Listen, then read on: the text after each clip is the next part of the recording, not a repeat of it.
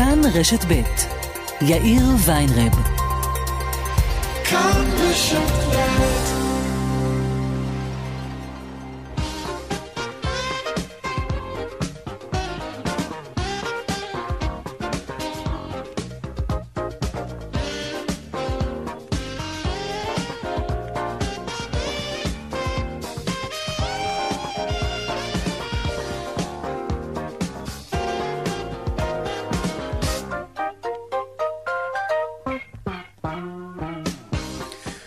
ארבע ועוד ארבע דקות ושלושים וארבע שניות. כאן צבע הכסף ברשת ב', יום ראשון, שבוע טוב, בעריכה ובהפקה אביגל בשור. טכנאי השידור שלנו רומן סורקין, הדועל כסף כרוכית כאן.org.il. אפשר ליצור קשר גם בדף הפייסבוק שלנו, כאן ב'. אני יאיר ויינרב, מעכשיו עד חמש, אנחנו מיד מתחילים.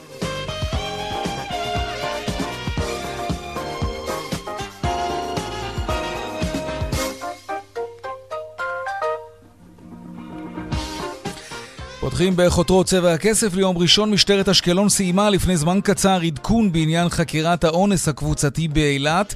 הנה דברים שאמר מפקד מרחב לכיש, רונן אבניאלי. עצרנו עד כה תשעה חשודים, כאשר תשעה קטינים ועוד שתי חשודים אה, בגירים. עיכבנו לחקירה חשודה נוספת שביקשה להפיץ את הסרטונים באינטרנט. המשך המעצרים הם צפויים בהחלט להיות ואנחנו נעשה את זה בהמשך הימים הקרובים. עוד מעט כתבנו אסף פוזיילוב ידווח לנו ממשטרת אשקלון עם פרטים נוספים. הפתרון למשבר הקואליציוני החריף נמצא בוועדת הכספים שדנה בהצעת הפשרה שאמורה לדחות את אישור התקציב כדי להציל את הממשלה הזאת.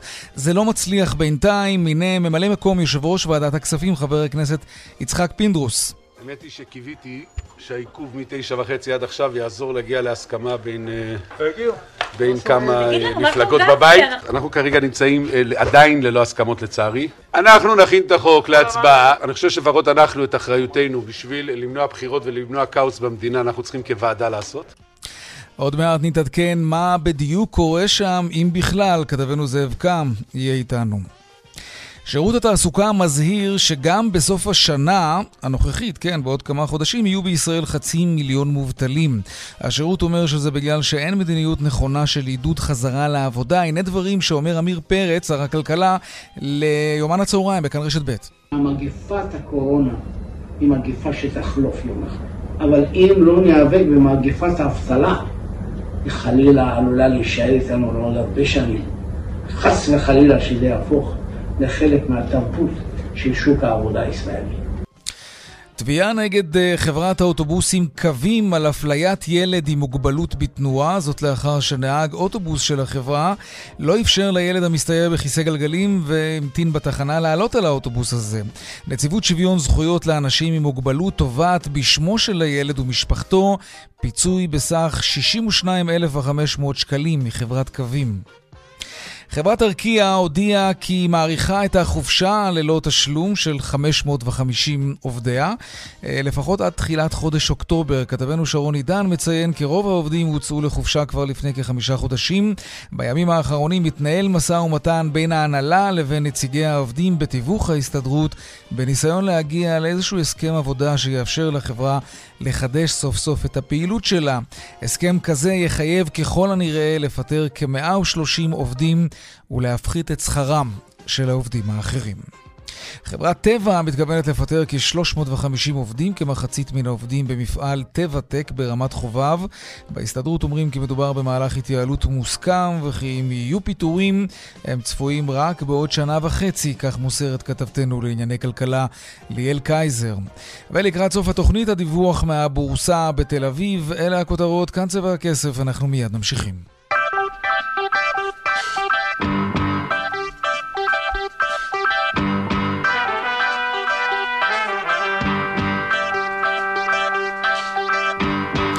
עוד לפני אה, פרשת האונס הקבוצתי באילת, נתעדכן מה קורה במגרש הפוליטי. אה, הדרמה עדיין לא מאחורינו. ועדת הכספים, כאמור, תתכנס שוב בערב לניסיון נוסף להעביר את החוק לדחיית התקציב, מה שאולי עשוי למנוע בחירות. שלום זאב קם, כתבנו בכנסת. יאיר, ואתה יודע, הבשורה היחידה הטובה שאפשר לבשר אה, אחר הצהריים, כן. זה, זה העובדה שכל הדבר הזה יכול להידחות עוד ועוד ועוד, אבל מקסימום עד מחר בחצות הלילה. Mm-hmm. וזה הדבר היחיד שיכול להרגיע את המאזינים שלנו, שהם לא יצטרכו להמתין יום-יום, שעה-שעה, אלא יש בכל זאת דדליין. לא, שמע, המתח הזה זה באמת, אי אפשר לעמוד בזה.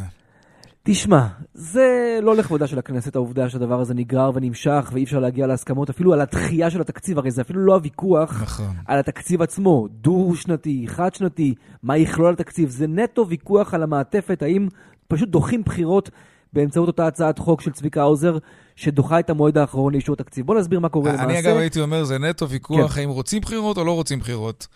זאת השאלה היחידה שיש כאן על הפרק.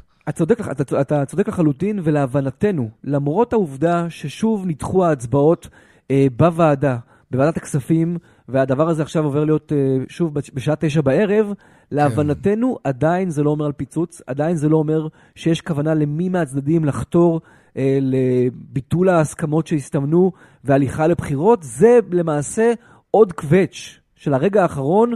שככה כל אחד מנסה להוציא עוד אה, הישג, עוד איזשהו גירוד ככה מהשעות האחרונות, להלחיץ טיפה את הצד השני, להגיד לו הנה זה נדחה עוד פעם, זה כבר הופך להיות קרוב מאוד לדדליין, תתקפל אתה, אבל זה עדיין לא פיצוץ, זה אפילו לא קרוב לפיצוץ להבנתנו. בואו נסביר מה הולך כן. למעשה בשעות האחרונות. מאחת וחצי אה, כונסה ועדת הכספים של הכנסת כדי להכין את החוק הזה לקראת קריאה שנייה ושלישית. היה דיון עקר במשך שעתיים. הבינו שבעצם לא מחכים להכרעה שם בוועדה כדי לקדם את החוק, אלא מחכים למה קורה בצוותים בין הליכוד לבין כחול לבן ולהסכמות שנדרשות שם. בשלב מסוים הגיעה בקשה מיושב ראש הכנסת יריב לוין ליושב ראש הוועדה בפועל, מי שניהל את הדיון היום, יצחק פינדרוס מיהדות אה, התורה, תדחה את ההצבעות לשעה תשע בערב, מתוך הבנה שאין כרגע הסכמות ולכן אין טעם לקדם את החוק בלי שיודעים בדיוק את הפרטים שהוא יכיל, אה, שתלויים בהסכמות בין כחול לבן לליכוד. שים לב איך פתח את הדיון הזה אה, פינדרוס. עם אותה הודעה מבאסת על כך שנכון לרגע זה עוד לא הוסכם בין הצדדים דבר. האמת היא שקיוויתי שהעיכוב מתשע וחצי עד עכשיו יעזור להגיע להסכמה בין, בין כמה מפלגות בבית. לצערי הרב לא. אנחנו בהמשך לדיון שהתחלנו ביום רביעי, אה, שמשום מה יצאנו להפסקה בגלל אה, אי הסכמות. אנחנו כרגע נמצאים אה, עדיין ללא הסכמות לצערי. אני כן הייתי רוצה לפחות שפה בין חברי הוועדה כן נגיע להסכמה, על אף ש... יש בחוץ כל מיני גופים שעוד לא הגיעו להסכמה, אנחנו לא כן ננסה להגיע כן להסכמה. אנחנו נכין את החוק להצבעה, ירצו, יביאו אותו לקריאה שנייה ושלישית במליאה, לא ירצו, לא יביאו. אני חושב שלפחות אנחנו את אחריותנו בשביל למנוע בחירות ולמנוע כאוס במדינה, אנחנו צריכים כוועדה לעשות. ירצו יקבלו, לא ירצו לא יקבלו. אז מה לוח הזמנים בעצם? בתשע הוועדה מתכנסת שוב לניסיון נוסף, זאת נכון. ההגדרה? וצריך להגיד שהחרדים, אה, מה שנקרא, סבלנותם עומדת לפקוע. הם הבהירו לליכוד, לא נדחה את זה שוב. לא נעביר את ההצבעה למחר בבוקר, לדוגמה, אם תדרשו מאיתנו, אנחנו נצביע הערב, איתכם או בלעדיכם, וזו בהחלט אמירה שהיא משמעותית. בהנחה שהצבעות, בהנחה שהצבעות אכן יהיו בערב, יאיר, והחוק יאושר בוועדה, מחר עוברים למליאה, מאחר הצהריים, אפילו לפני, לפנות ערב, 6-7 בערב, יתחיל הדיון. אנחנו מקווים ועד 12 בלילה הוא צריך להסתיים עם אישור החוק שדוחה ב-100 ימים את הדדליין לאישור תקציב המדינה, ובעיקר דוחה בחירות. ואז נמתין בסבלנות כמובן למשבר הבא. זאב קם, כתבנו בכנסת, תודה רבה על העדכון הזה. עכשיו uh, למשטרת אשקלון שקיימה תדרוך בעניין פרשת האונס באילת. אסף פוזיילוב, כתבנו בדרום, שלום. כן, שלום. באמת uh, יצאנו מאיזושהי מסיבת עיתונאים קצרה של uh, מפקד מרחב לכיש. אה, רונן אבניאלי, אה, ועכשיו אה, אני בעצם בבית המשפט השלום, המבנה הממש סמוך באשקלון, ולכאן אמורים, אמורה, אמורים להתחיל שני דיונים בעניין הארכת מעצר של שני בני 17 מהדרום שחשודים במעורבות באונס הקבוצתי הזה לפני עשרה ימים באילת. נשמע אולי תחילה את הדברים שאומר מפקד המרחב ואחר כך נוסיף עוד פרטים על החקירה הזאת. עצרנו עד כה תשעה חשודים, כאשר תשעה קטינים ועוד שתי חשודים אה, בגירים. עיכבנו לחקירה חשודה נוספת שביקשה להפיץ את הסרטונים באינטרנט. המשך המעצרים הם צפויים בהחלט להיות ואנחנו נעשה את זה בהמשך הימים הקרובים. כן, כן, כך ניצב משנה רונן אבניאלי. אז אפשר גם לספר שבין אה, 11 העצורים שעד כה אה, בידי המשטרה, ונראה בעצם שאלה פחות או יותר כל המעורבים, אה, אולי יהיו עוד מעצרים בודדים אה, נוספים, אה, אבל בין אותם עצורים יש גם קרובי משפחה אחד של השני וגם חברים. לא, לא בטוח שכולם מכירים היטב אחד את השני, מדובר פשוט בקרובי משפחה וחברים שירדו לאילת או נפגשו שם אחד עם השני, וככל שעובר הזמן ככה אנחנו שומעים בעצם מתחזקת המהימנות של המתחזק מתחזקים המהימנות של הפרטים שמסרה כן. אה, אותה נערה, אה, הפרטים שהיא מסרה בעדות שלה, גם החברה שלה, בעצם אה, משתלבים היטב עם הראיות שיש, בין היתר אה, סרטים, סרטי אבטחה מהמלון, אה, סרטונים אחרים שנמצאים עכשיו אה, בידי המשטרה, וגם אה, חלק מהדברים שנשמעים אה, בחקירות. בכל אופן, לגבי. העצורים, לפחות העצורים המרכזיים, שני בני ה-27, הם מכחישים כל קשר אה, לעבירת האינוס הזאת. העצור המרכזי, אה, איסי רפאלוב, אה, שהובא לכאן הבוקר והמעצר שלו הוארך בחמישה ימים, הוא אה, מודה שהוא היה בחדר המלון, אבל הוא אומר שהוא היה שם כי החפצים שלו היו שם אצל חבר שלו, אבל אה, הוא לא היה מעורב אה, באונס. אני מזכיר שחברתה של הנערה סיפרה שהיא ראתה אותו עירום בחדר, הוא אה, טען שהוא נכנס לשם כדי להתקלח. חוץ משני בני ה-27 האלה, יש עוד אה, שבעה בני 17 אה, שנעצרו היום, ועוד שני בני 17 שנעצרו לפני כן, זאת אומרת תשעה בני 17 אה, חברים וקרובי משפחה ושני בני 27.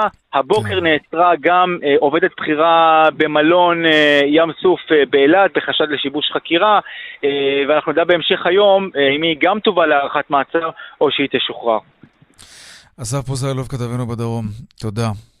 תודה רבה. ונגזרת של הסיפור המזעזע זה עשרות חברות במשק הביעו הזדהות היום עם האלימות כלפי נשים לצד ההפגנות שראינו בסוף השבוע וגם היום בעניין הזה. כתבתנו ורד פלמן, שלום. כן, שלום יאיר. אז uh, עשרות רבות של גופים, חברות וארגונים ברחבי הארץ שפטו בשעה 12, היו גם הפגנות בכמה וכמה מוקדים, מהצפון ועד הדרום, בעקבות מקרי האונס באילת. ובקריאה נערות ונשים אינן הפקר. מדובר בחברות כמו בנקים גדולים, חברות הייטק, טלפוניה, אפילו רשתות אה, מזון שהצטרפו למחאה הזאת, וגם גופים וארגונים כמו עיריות ורשויות אה, מקומיות.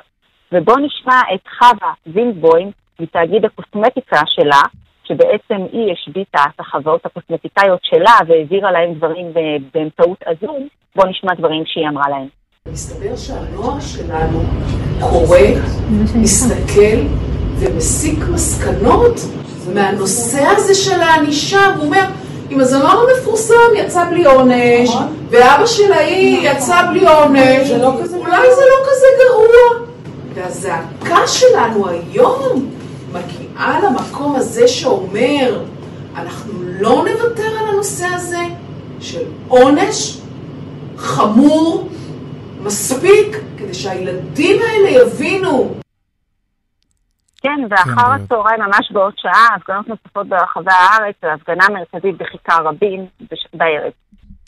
ורד פלמן כתבתנו, תודה רבה על העדכון הזה. לעניין הבא שלנו, שירות התעסוקה מזהיר שגם בסוף השנה, כלומר בעוד ארבעה חודשים, יהיו בישראל חצי מיליון מובטלים, וכל זאת למה? כי הממשלה לא באמת מעודדת ישראלים לחזור לעבודה, כלומר, היא כן מעודדת, אבל היא כנראה לא ממש מצליחה לעשות את זה. הנה נכנסת לאולפן כתבתנו לענייני כלכלה, ליאל קייזר, שלום. שלום יאיר. כן, דוח שאני מניח בממשלה, באוצר, לא נהנו לקרוא אותו. יש פה ביקורת נוקבת מאוד על ההתנהלות. לא נהנו לקרוא אותו, יש פה ביקורת אה, נוקבת מצד אחד, ומצד שני, אתה יודע, לא מאוד מפתיעה במובן הזה, אה, שזהו הצד השני של המטבע, כשהממשלה אה, באה ומחליטה לתת אה, דמי אבטלה ומענקים לעצמאים עד אמצע 2021. גם הממשלה עצמה, כשהיא החליטה על זה, הכירה בכך שיש כאן אה, מהלך שהצד השני של המטבע הקובע שלו הוא שמי שלא ירצה לעבוד בהחלט מקבל זריקת מרץ לעשות את זה. ראש הממשלה בעצמו, נגיד באיזושהי, אה, באיזשהו שינוי מחשבתי לא קטן, כשהוצגה אה, אותה תוכנית כלכלית, אמר, הישראלים רוצים לעבוד, אנשים לא רוצים לשבת בבית, אני חושבת שזו גם תחושה שכולנו מרגישים אותה, אבל זה משקף איזושהי עמדה שונה מהעמדה שהיינו רגילים אה, אליה לאורך אה, שנים מצד כן. הממשלה כלפי הישראלים, הרבה חשדנות, הרבה הנחה שכולנו מחפשים רק איך לדפוק את המערכת, אז כן, כשיש אה, דמי אבטלה לפרק זמן ארוך מאוד, אין ספק שמי שלא יהיה מעוניין לחזור לשוק העבודה, מי שבכל נוח. זאת מעדיף כן. לשבת בבית, בהחלט מוצא לעצמו קרקע פוריה לעשות את זה. כן, שירות התעסוקה בא ואומר בדוח הבאמת חמור הזה, עלול להיות כאן דור אבוד, כשאנחנו רואים לפי הנתונים, אגב, של כל הגופים, גם של הלמ"ס, גם של uh, ביטוח לאומי, שמי שנפגעים מהמשבר הזה הם צעירים, הרבה אנשים שבכלל uh, uh, הגיעו למשבר בלי מקצוע ביד, בלי uh, הכשרה מתאימה, עלול להיווצר כאן מה שנקרא דור uh, אבוד, כמו שראינו uh, בחלק ממדינות אירופה סביב המשבר הכלכלי של 2008. Uh, בעצם uh, דור שילך לאיבוד, uh, שיפול בין הכיסאות, אנשים שהגיעו למשבר ללא הכשרה ושעכשיו מוצאים את עצמם uh, בסיטואציה כלכלית שלא מאפשרת להם גם uh, ללכת ולראות לרכוש מקצוע, אלא צריכים אה, אה, לחיות אה, נגיד מהיד לפה באיזשהו אופן. בשירות התעסוקה אומרים, צריך אה, במקביל לעשייה של, אה, למתן אותה רשת ביטחון כלכלית, צריך גם אה, לעשות אה, צעדים נוספים שיתמרצו אנשים לעבור הכשרות מקצועיות, להיכנס לשוק התעסוקה, ונגיד, אה, יושב, יושב במקביל אה, במשרד האוצר צוות משותף למשרד האוצר, למשרד ראש הממשלה, שהמטרה שלו היא בדיוק לעשות את זה, כן אה, להציע צעדים שיביאו. לכך שאנשים יהיו מעוניינים אה, לחזור לשוק העבודה, עוד הרבה לפני שדמי האבטלה, המענקים לעצמאים, אותה רשת ביטחון, עוד לפני שאלה יסתיימו. אוקיי, okay, אנחנו מצרפים לשיחה שלנו את דוקטור גל זוהר, מנהל יחידת המחקר והתכנון בשירות התעסוקה, וגם מחבר הדוח הזה. שלום, דוקטור זוהר. שלום, אחר הצהריים טובים. אני באמת ככה מנסה להפוך במוחי ולחשוב, מה, באמת, יש אנשים שמעדיפים במציאות הקיימת לא להבטיח את חזרתם לעבודה, אלא להישאר בבית בגלל אותה רשת אה, כלכלית-סוציאלית שהמדינה מעניקה להם, הרי זה לא יהיה לאורך זמן. נכון, יש כמעט שנה קדימה, אבל, אבל עדיין אנשים לא רוצים לחזור לעבודה ולקחת את גורלם בידם? תראה, אנחנו, אחד הדברים שאנחנו מנסים להסתכל, ואנחנו רואים את זה גם בישראל וגם בעולם, כן. ככל שאדם נמצא מחוץ לשוק העבודה לאורך זמן, קשה, קשה יותר לחזור. זאת אומרת, זה לא עניין אם הם רוצים או לא רוצים, זה יכול להיות גם קושי בלמצוא עבודה, זאת אומרת, אנשים שחיפשו עבודה והתייאשו. ולכן העניין המשמעותי שאנחנו מזהים כל הזמן זה לנסות לטפל כמה שיותר מוקדם באנשים, כי שנה מחוץ לשוק העבודה זה המון זמן, וגם חצי שנה חלק גדול מהאנשים לא יחזור לשוק העבודה. אבל מה, מה זה אומר קשה לחזור לעבודה? מאיזו בחינה קשה להם? מה, התרגלו לחיי הבטלה? זה העניין? זה, זה לא עניין של התרגלו לחיי הבטלה, זה יותר עניין שאתה מנסה למצוא מקום עבודה ולמצוא את מקום העבודה החדש ואתה לא מוצא, ואחרי זה אתה יכול להתייאש. יש אנשים שהת... שנוח להם היה להיות במצב הזה לזמן מסוים, ובשלב מסוים זה כבר יותר קשה למצוא עבודה. אה, מאוד, זה לא, פחות משנה הסיבה, אנחנו כן יודעים שברגע שאדם נמצא מחוץ לשוק העבודה יותר מחצי שנה, אז קשה למצוא עבודה, והמטרה היא לנסות לעודד את האנשים לחפש עבודה כבר בשלבים אה, כמה שיותר מוקדמים. גורמים, לצד זה שצריך לעודד את חיזוק ההון האנושי וההכשרות על מנת שיהיה פה בעצם שלא יהיה פה דור של עובדים עניים, אלא לחזק את ההון האנושי אה, בישראל בכלל. דוקטור זוהר, אנחנו יודעים, אנחנו רואים לאורך אה, המשבר הזה באמת את הפערים המאוד משמעותיים באופן שבו נאספים הנתונים, בנתונים עצמם שמתפרסמים ביניכם לבין הביטוח הלאומי לבין הלשכה המרכזית לסטטיסטיקה. אומרים אה, גורמים בממשלה שאני מדברת איתם היום, אחרי הפרסום שלכם, זה דוח חסר אחריות. איך יכולים בשירות התעסוקה בכלל לצפות שיהיו כאן חצי מיליון מובטלים, כשלצורך העניין אה, גופים אחרים שאוספים את אותם נתונים טוענים שגם היום אין חצי מיליון מובטלים, למרות שאתם אה, מדברים על יותר מ-800 אלף בני אדם שיושבים בבית. איך אתה מתייחס לביקורת כזאת? העניין פה בעצם ששלושת הגופים מסתכלים על דברים שונים. וזה בעצם הדבר המשמעותי, וזה מה שאנחנו מנסים להגיד, ואומרים את זה בעצם מהיום הראשון. אנחנו מסתכלים על דורשי העבודה, זאת אומרת, אדם שאומר, אני מחפש עבודה, ורוצה למצוא עבודה, אה, וחלקם הגדול, חלקם המוחלט, לא עובדים, זה יכול להיות שהם לא זכאים לקצבה, אבל הם מחפשי, אבל הם אה, מחפשי עבודה. גם אם אני מחפר את הנתונים של ביטוח לאומי לצורך העניין, יותר מ-500 אלף איש על אבטלה, נוסיף לזה הבטחת אנשים שנמצאים על הבטחת הכנסה, הצורך, בעצם, בעצם אנחנו רואים שיש הרבה אנשים אנשים שהם אה, דורשי עבודה, ולא כולם אה, בעצם נכנסים לתוך הסטטיסטיקה הרשמית, וחשוב לשים לב לדבר אחד מאוד משמעותי, גם בהגדרות של הלשכה המרכזית לסטטיסטיקה, אה, היום הפער בין ההגדרה המדינתית, בין החוק במדינת ישראל לבין ההגדרה אה, הפורמלית של אה, הלשכה המרכזית לסטטיסטיקה, זה הגדרה, יש פה הגדרה אה, ופער מאוד גדול שלא היה קיים לפני המשבר הזה, בגלל ההגדרה השונה. מה מבין ההמלצות שלכם, אם אתה יכול ככה באמת למקד אותנו למובן הפרקטי, כי אנחנו שומעים אה, אמירות כאלה כלליות מכל מיני גופים, חיזוק ההון האנושי, הכשרות מקצועיות, אה, אפשר אה, להוסיף לזה גם שלום עולמי, זאת אומרת, מה פרקטית אפשר לעשות כדי להביא אותנו למצב טוב יותר בסוף השנה הזאת, אה, ועל אחת כמה וכמה כשתסתיים תקופת הזכאות לדמי אבטלה? משהו ממש פרקטי נקודתי, שמבחינתך הוא אקוטי.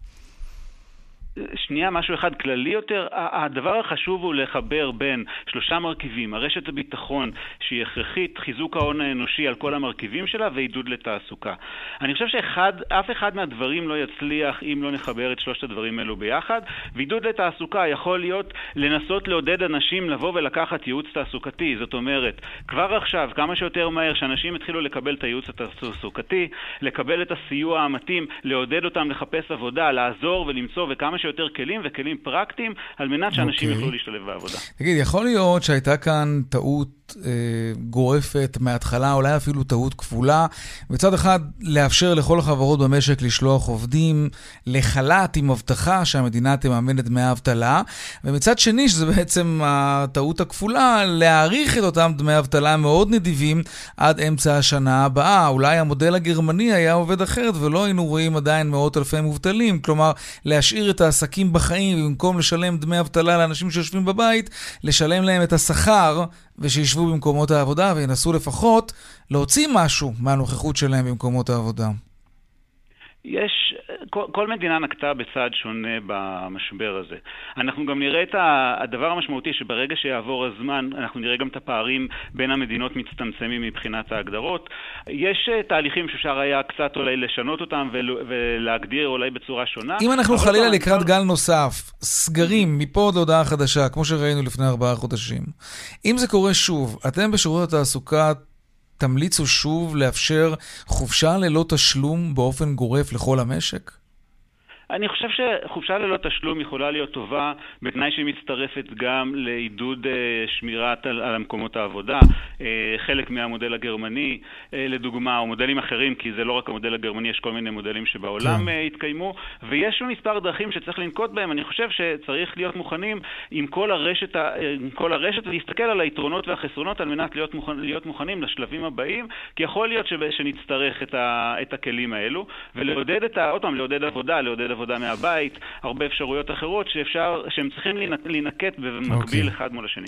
דוקטור גל זוהר, מנהל יחידת המחקר והתכנון בשירות התעסוקה ומחבר הדוח הזה, תודה רבה. תודה רבה. אייל קייזר, כתבתנו לענייני כלכלה, תודה רבה גם לך. תודה, יאיר. לעניין הבא שלנו, נשים משתכרות פחות מגברים, כל דוח רציני בשנים האחרונות מצביע על זה.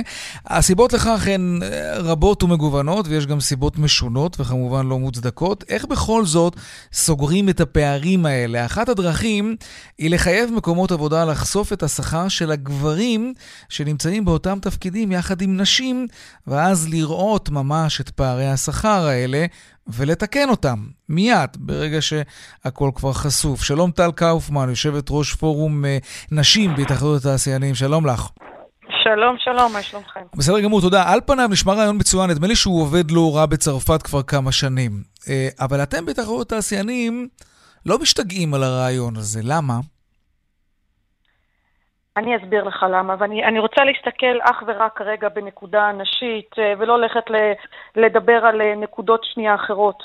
הרי כל הפעילות שלי כיושבת ראש פורום נשים הינו לקדם נשים לדרגות הכי גבוהות בניהול כן. בתעשייה, כמה שיותר. נכון. כמו כן חשוב לי מאוד שברגע שאישה או גבר מגיעים לרעיון, אין פה אפליה דת ומין, אלא באמת, ללא רעשי רקע מקבלים את העובד או את העובדת לפי הכישורים שלו. מה עוד שיש הבדל גדול מאוד בין המגזרים הציבוריים למגזרים הפרטיים. כאשר במגזרים הפרטיים אה, אנחנו לא כבולים לדירוגים ודרגות וממונה על שכר וכולי. כן. עכשיו, אם אני רוצה אה, לקדם עובד, או באמת אה, להגיע ל, ל, ל, ל, לפריון כמה שיותר ולהגיע למצוינות, כן. האפשרות היא, האפשרות אה, כמעט היחידה שאני מכירה, היא בעצם על ידי מתן אה, בונוסים או כל מיני הטבות למיניהם. עכשיו, תאר לעצמך שבוא נגיד שיש עכשיו אה, מפעל, מעל 500 עובדים, שקיימת שם מחלקה של אה, עשרה מהנדסים. לצורך העניין היום רק גברים. והממונה עליהם רוצה בעצם לגייס אה, מהנדסת. תאר לעצמך שמתוך העשרה בוא נגיד חמישה עובדים שם שנה, כלומר אנחנו לא מדברים פה על ותק, שזה הרבה מאוד בהייטק, הרי עוברים מחברות לחברות הרבה מאוד. עכשיו, אנחנו, נגיד המהנדסת שאנחנו מכניסים היא בסדר, אבל היא לא עילוי. מול שני גברים מתוך העשרה שהגיעו לפני שנה, והם עילוי גדול מאוד. אפרופו, זה גם יכול לקרות הפוך, אבל אני בכוונה הולכת כרגע ל-Worst case scenario. כיצד אוכל כיצד הממונה, הממונה על המהנדסים בחברה עצמה, אחראי אליהם, יוכל לתת שכר שווה למהנדסת מול המהנדס אה, שהוא עילוי. וזה הפחד הכי גדול שלי, שכתוצאה מזה החברות יבואו ויגידו, רגע, רגע, מה אני צריך את הבלגן הזה? אז אני בכלל לא אגייס אותה. שלא נדבר שהממונה עליו יכול להגיד, רגע, ואחרי זה צריך גם לדווח את זה. עזוב.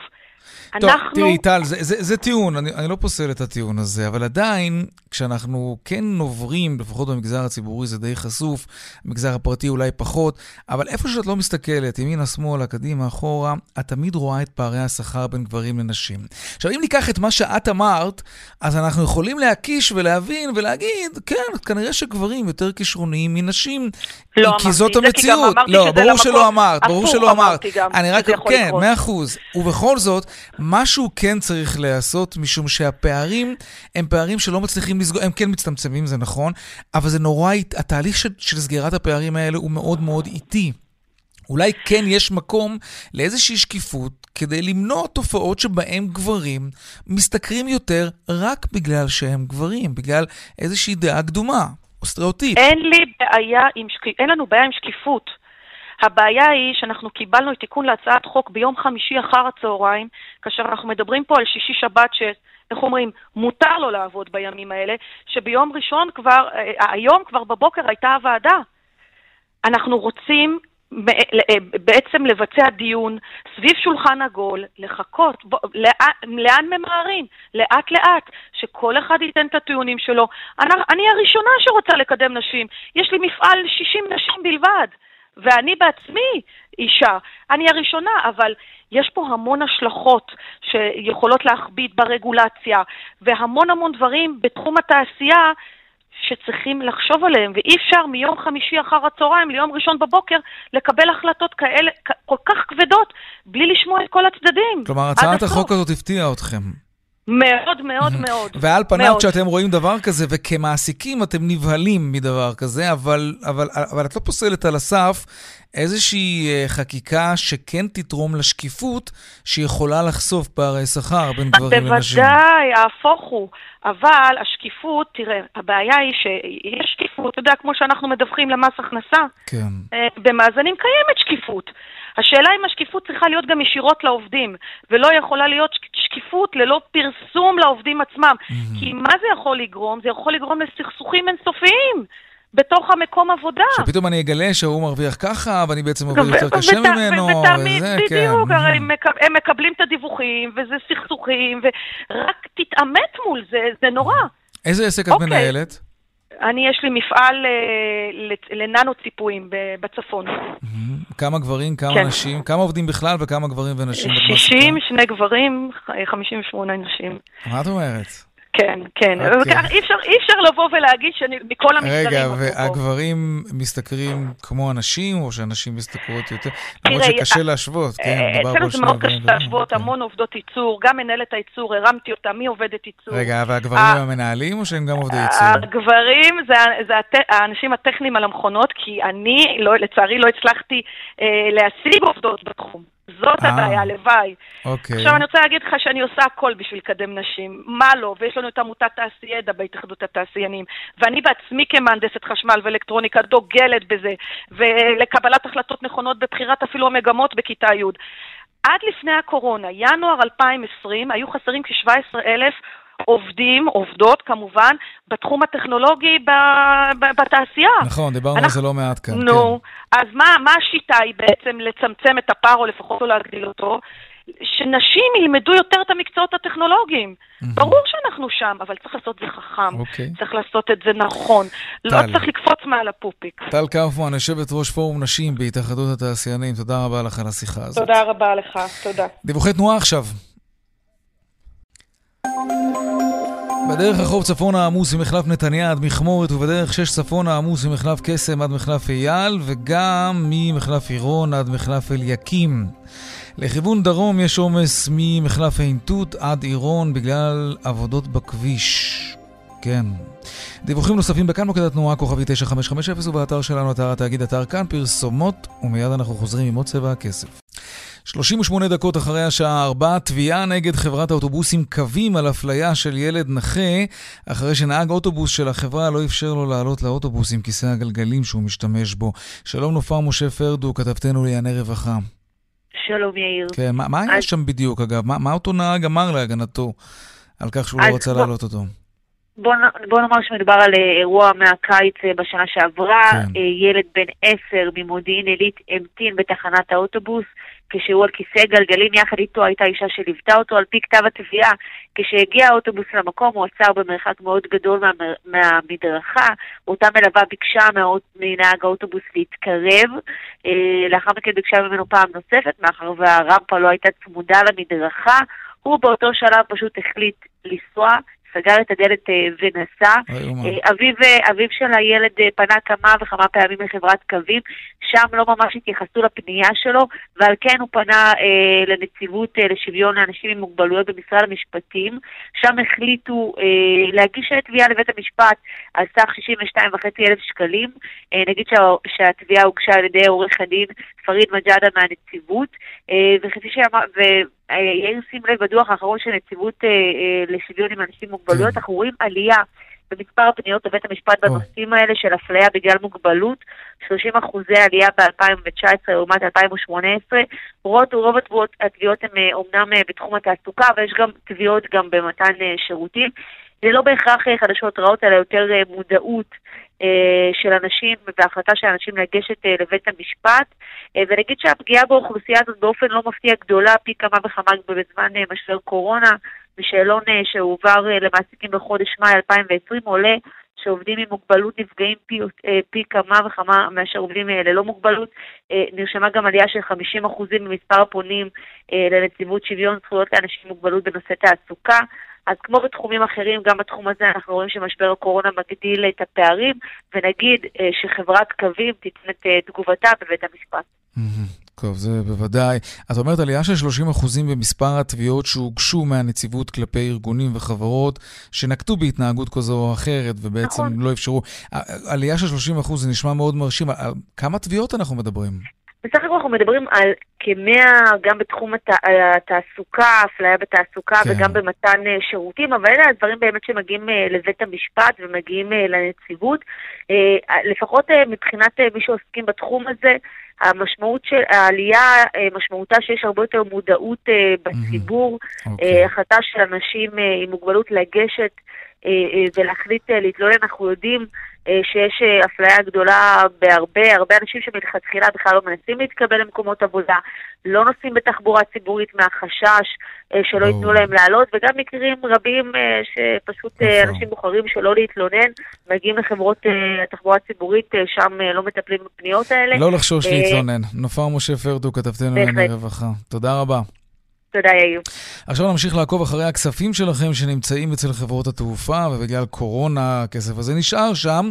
מתברר אה, שבמקום שהוא יתקרב אלינו בחזרה, הוא רק הולך ומתרחק.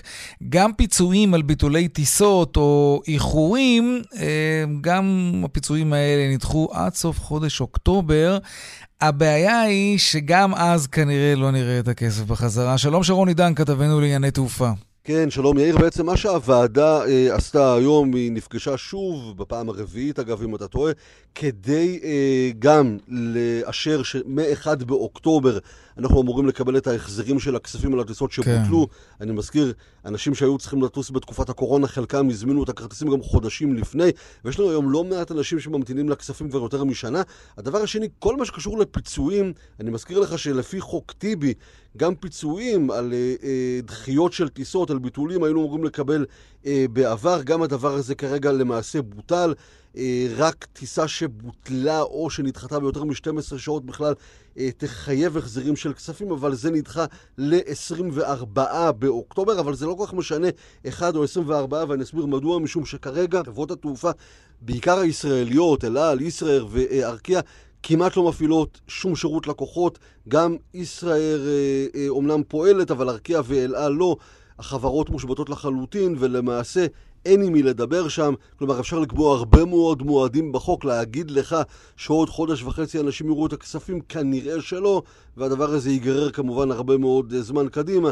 אלעל כמובן ממתינה גם לכספים של חילוץ, שגם הם לא מתקבלים, ולכן, כמו שזה נראה עכשיו, למעלה מ-500 אלף ישראלים שממתינים לכספים האלה, כנראה ימתינו עוד הרבה מאוד זמן. זה לא הולך לקרות בקרוב. שרון עידן, כתבנו לענייני תעופה, תודה רבה, ושלום יוסי פתאל, מנכ"ל לשכת מארגני תיירות נכנסת לישראל, שלום לך. שלום וברכה. ביקורת חריפה שלך על התקנות שאושרו היום בוועדת הכלכלה, אה, תקנות שאמורות להסדיר, איך נגדיר את זה, את תנועת התיירים לארץ. להסדיר, אה, זה, זה במידה רבה, אה, רשמו שם 29 עמודים של סעיפים שבמציאות אה, להערכתי אה, יהיו יותר מפלצת בירוקרטית מאשר אה, מסייעים בתנועה גם של תיירות יוצאת וגם של תיירות נכנסת. אוקיי, okay, מפלצת בירוקרטית זה, זה, זה, זה מונח מעורר עניין. תסביר, מה זה אומר? תייר רוצה להגיע לישראל. תראה, זה הדיונים היו בעיקר סביב העניינים המשפטיים ופחות אחרי, זאת אומרת, לא ישב שם אף מישהו שאמר, אוקיי, בואו נראה איך זה נראה במציאות מבחינת תנועת הנוסעים. אה, מי שירצה להיכנס לארץ, יצטרך להיכנס לאתר שעוד לא הוקם במשרד הבריאות ולהכניס 30 פרטי מידע. 30 פרטי שישמרו, מידע, כמו מה כן, למשל? שישמרו, אה, תחשוב על כל דבר כמעט, אה, מהכתובת שלך בבית והמיקוד, ודברים שגם צריכים אותם, כמו הצהרות בריאות ועוד כהנה דברים. אה, אני מעריך שכבר בהגעה למשרד הבריאות, שאין להם מערכת כזאת, שיכולה להתעסק, באמת אה, אה, לקלוט מיליוני תנועות מחשב כאלה. אחר כך הם בעצם צריכו להעביר את זה לרשות ההגירה והאוכלוסין. למה לא לפנות ישר ולהכניס את הנתונים במערכות של רשות ההגירה והאוכלוסין, שהם אלה שבכניסה לארץ בעצם מפקחים על כל הפרטים האלה. חברות התעופה נשלחו להודיע ללקוחות, וגם אנחנו מראש על שורה שלמה של תנאים שאני לא יודע איך זה יהיה. במערכות הבינלאומיות. מה למשל? אה, ת, תסביר, תפרט. את כל הנושא של הצ... מה, מה מחכה לך ומה אתה צריך להצהיר ומה צריך להיות ואם ככה ועם הבריאות. 30 סעיפים, אני לא זוכר אותם כרגע בעל פה, אבל... אז בעצם החשש הוא שמי שירצה להגיע לארץ אה, פשוט יאבד את החשק לבוא ולתייר כאן. כן, וגם כשהוא יגיע, להערכתי, מה שיקרה אה, מבחינה פרוצדורלית בכניסה לארץ יהיה סיוט. למה? אה, מכיוון שיש הרבה, כבר היום זה מורכב מאוד. אה, ואם אתה צריך אה, להקים בסיסי נתונים גם במשרד הבריאות וגם ברשות ההגירה והאוכלוסין, הרבה, מהעולם אני כבר יכול להגיד לך שיש הרבה מאוד טעויות, ואז אם יש טעויות אז בכניסה מתחילים להיות מורכבים, עד שזה מסודר. אה, לא נתנו דעת לנושא של איך הדברים האלה לובשים פנים במציאות ואיך זה משפיע על התנועה עצמה וכמה תורים זה יכול לעשות. עשו הפרדות מאוד מאוד נוקשות בתוך השדה תעופה. רשמו שבכניסה למטוס אנשים יהיו במרווחים של שתי מטר וכולי, כמובן זה לא יקרה. אה, לא ישבו מומחים אה, לתנועה, מהנדסי תנועה ממש, שאומרים, אוקיי, את כל הסעיפים האלה, סעיפים רבים מאוד, כשזה יבוא למציאות, אתה צריך להבין שהדברים האלה יעקבו הרבה מאוד מהתנועה. למשל שמירת מידע, לדוגמה. אה, לגבי ישראלים אמרו צריך לשמור את המידע 20 יום, לגבי תיירים חצי שנה. עכשיו, ישראל אה, לא נתפסת אה, כמקום שתיירים ואזרחי חו"ל ששים לתת כל כך הרבה פרטים שנשארים שמורים במערכות שעוד לא ברור לגמרי רמת האבטחה שלהם וכולי. נתנו שם הנחיה למשל לחברות התעופה לעודד את הלקוחות לא להכניס כבודה לתוך המטוס.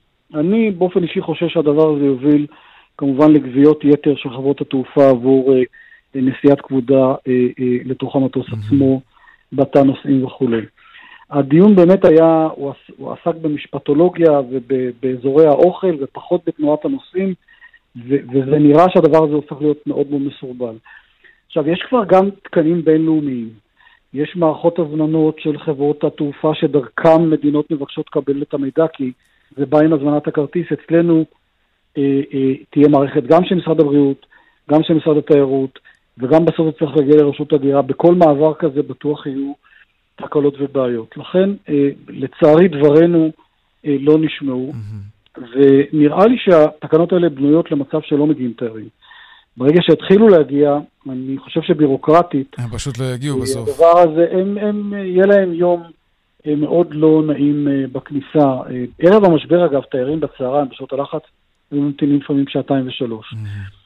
עכשיו, גם מספרים נמוכים עלולים להמתין הרבה יותר. גם לגבי הישראלים זה לא יהיה קל. אה, על האופרציה לא חשבו, אה, והדבר הזה מצער מאוד. יוסי פתאל, מנכ"ל לשכת מארגני תיירות נכנסת לישראל, תודה רבה לך על הדברים. תודה לכם. דיווחי תנועה עכשיו. בדרך 65 מזרח העמוס ממחלף עירון עד צומת אום אל-פחם ומאחוזת ברק עד אלון תבור. בדרך תל אביב-אשדוד, עומס תנועה ממחלף גנות עד מחלף ראשון לציון, דיווחים נוספים בכאן מוקד התנועה, כוכבי 9550, ובאתר שלנו, אתר התאגיד אתר כאן, הפסקת פרסומות, ומיד אנחנו חוזרים עם הדיווח משוקי הכספים. שמונה דקות לפני השעה חמש, עכשיו לדיווח משוקי הכספים. 102, 200, take them.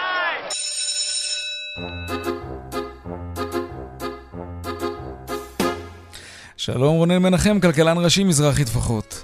ערב טוב יאיר, מה שלומך? בסדר גמור. ספר לנו איך נפתח שבוע המסחר.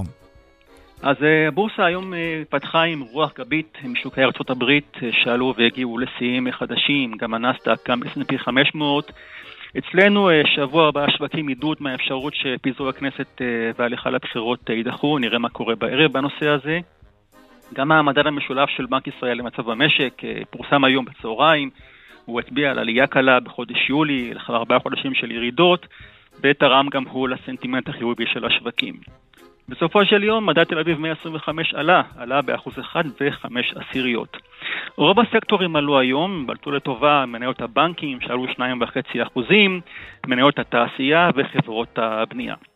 בשוק אגרות החוב ראינו גם כן היום מגמה חיובית, מדד תל בונד צמוד למשל עלה 13 מאיות האחוז, ומדד תל בונד שגלי הסתפק בעלייה של כ-6 מאיות האחוז. עכשיו ממתינים להודעה של בנק ישראל לגבי הריבית מחר אחרי צהריים בשעה 4, וככל הנראה היא תישאר ללא שינוי, אבל נראה מה עוד בנק ישראל יעשה ומה התחתית שלו בתחום הצמיחה הכלכלית שתהיה מחר תתפרסם. אה, ולסיום, שוק המטח, שער השקל מול הדולר נקבע ביום שישי על 3 שקלים, 40 אגורות ו-4 עשיריות, דרך אגב, בדיוק כמו לפני שבוע. רונן מנחם, כלכלן ראשי מזרחי טפחות, תודה רבה. תודה רבה וערב טוב. ערב טוב גם לך.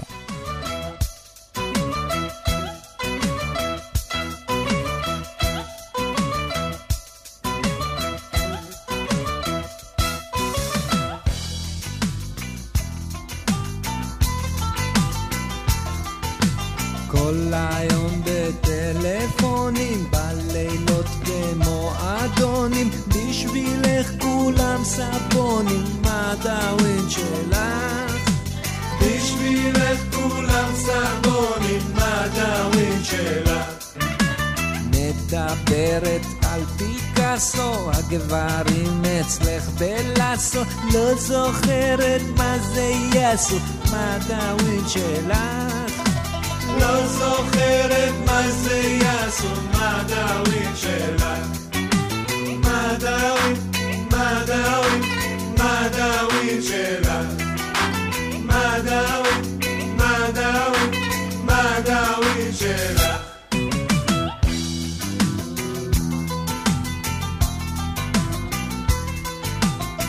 רוצה לטוס לבאזל ובלונדון קצת להתגלגל אין לך כסף לפלאפל מה דאווין שלך? אין לך כסף לפלאפל אין לך כסף לפלאפל. טוב, עד כאן צבע הכסף ליום ראשון. אביגל בשור ערך והפיק את התוכנית היום, טכנאי השידור רומן סורקין. הצוות בבאר שבע, אורית שולץ ושמעון דוקרקר, אהוד כהן וחגית אלחייני במוקד התנועה. הדואל שלנו כסף כרוכית כאן.org.il. מיד אחרינו שלי וגואטה, אני יאיר ויינריב, ניפגש שם שוב, כאן, שוב, מחר בארבעה אחר הצהריים. ערב טוב ושקט שיהיה לנו שבוע טוב, שלום שלום.